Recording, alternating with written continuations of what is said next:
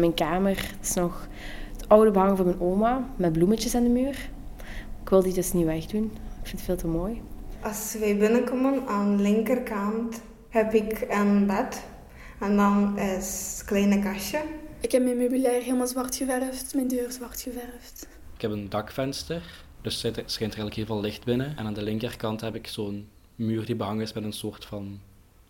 Daar voelt zo een plaats waar je koffie kunt drinken.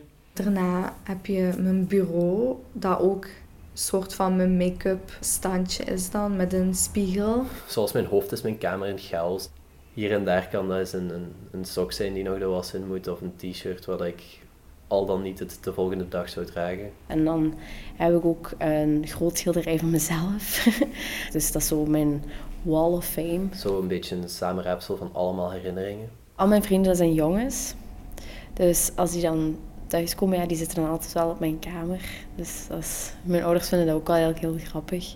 Dat altijd jongens op mijn kamer zitten, maar ik ben heel braaf. When the rain is blowing in your face And the whole world is on your case I could offer you a warm embrace To make you feel my love als je thuis bent, dan maakt het niet uit wie dat u hoort. Dan denkt iedereen in je huis heeft u alles horen zingen. En dan doet je daar wel eens een extra valse toon bij, ook voor te lachen of niet. Gewoon even alles loslaten. Je luistert naar De Tien. Met deze aflevering Lieselot.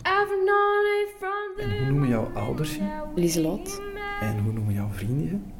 Ook Lieselot. I'd go hungry, I'd go black and blue. I'd go crawling down the avenue. Oh, there is nothing that I wouldn't do to make you feel my love. Beeld je in, we zouden nu de tijd tien jaar naar voren kunnen spoelen. Het is ochtend en je dag begint. Liefst wakker worden door een babygeluid. Ik wil toch tegen dan, ga heel graag een baby. Met mijn zus naar de stad gaan. Om ijsje te gaan eten en te gaan winkelen. Door ja, in de voormiddag zo met, met, de, uh, met kindjes spelen. Dan namiddag naar de stad gaan, een ijsje gaan eten. Dan thuiskomen, eten klaarmaken en dan rustig in de zetel. Vroeger wilde ik heel graag iets met uh, bakken doen en met chocola. Zo. En ik wilde ook heel graag vroeger een café openen, omdat ik heel goed bier kon tappen. En wat wil je ondertussen worden? Ik wil heel graag fruitvrouw worden. Ja, dat is iets heel anders. Maar ik ben daar vorig jaar ben ik daar mee in mijn hoofd gekomen. Van oh, fruitvrouw en zo. En ja, ik, zie, ik, doe, ik werk heel graag met mensen. En ik zie ook heel graag baby's. En het leek me heel mooi om zoiets te doen me een van de mooiste beroepen in de wereld, eerlijk gezegd. En je zit nu op de kunst in Majora mhm. en je wilt dan vroedvrouw worden. Ja. Ik wilde heel graag, ik wil heel graag zangeres worden, nog altijd. Maar ik zie mezelf gewoon niet dat ik het potentieel heb om daar echt iets mee te kunnen bereiken. Het was een teleurstelling, maar ik wist ook, ja, het gaat, als het in mijn ogen ook niet gaat, ja, dan denk ik ook niet dat ik het ga doen kan het nog altijd thuis doen, wat ik ook heel fijn vind. En ik kan nog zelf iets doen, gelijk op YouTube of zo.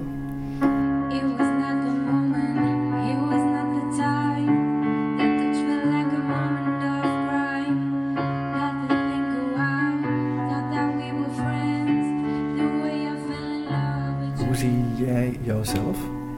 Ja, ook al zorgzaam. Soms een beetje te doordacht dat ik toch heel veel nadenk over van alles en nog wat. Heb jij een relatie op dit moment? Nee. nee. Ik heb tot nu toe nog niet echt iets gehad. Ik zou het wel fijn vinden. Kan, heb ik het ook zo eens meegemaakt. Het lijkt me wel leuk of zo verliefd worden en zo. Maar voor mij in de relatie dat ik nu tegenwoordig zie de laatste tijd, zie ik het alleen maar als problemen. En uh, ruzie en gebekvecht. Maar dat is ook maar één kant. Ik weet ook wel dat het heel mooi kan zijn en heel fijn. Heb jij een levensmotto?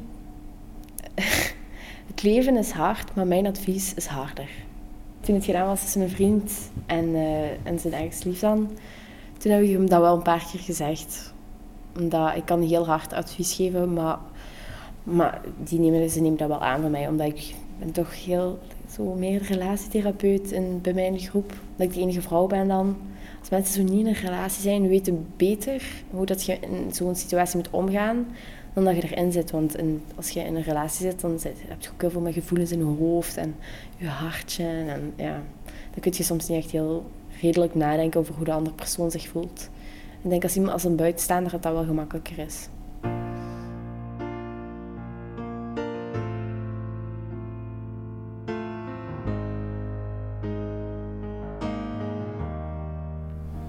Ben jij soms bang voor de toekomst?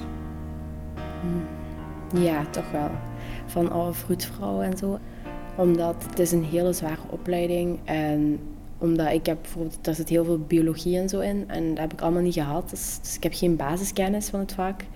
En dus ik heb een beetje schrik dat ik dan uiteindelijk nog niet echt kan gaan doen wat ik graag doe. Weer al. Zijn er nog dingen waar je bang voor bent? Geen kindje krijgen. Ik heb heel veel schrik dat ik, dat ik geen kinderen ga krijgen. Want dat is, heel, dat, dat is heel belangrijk voor mij.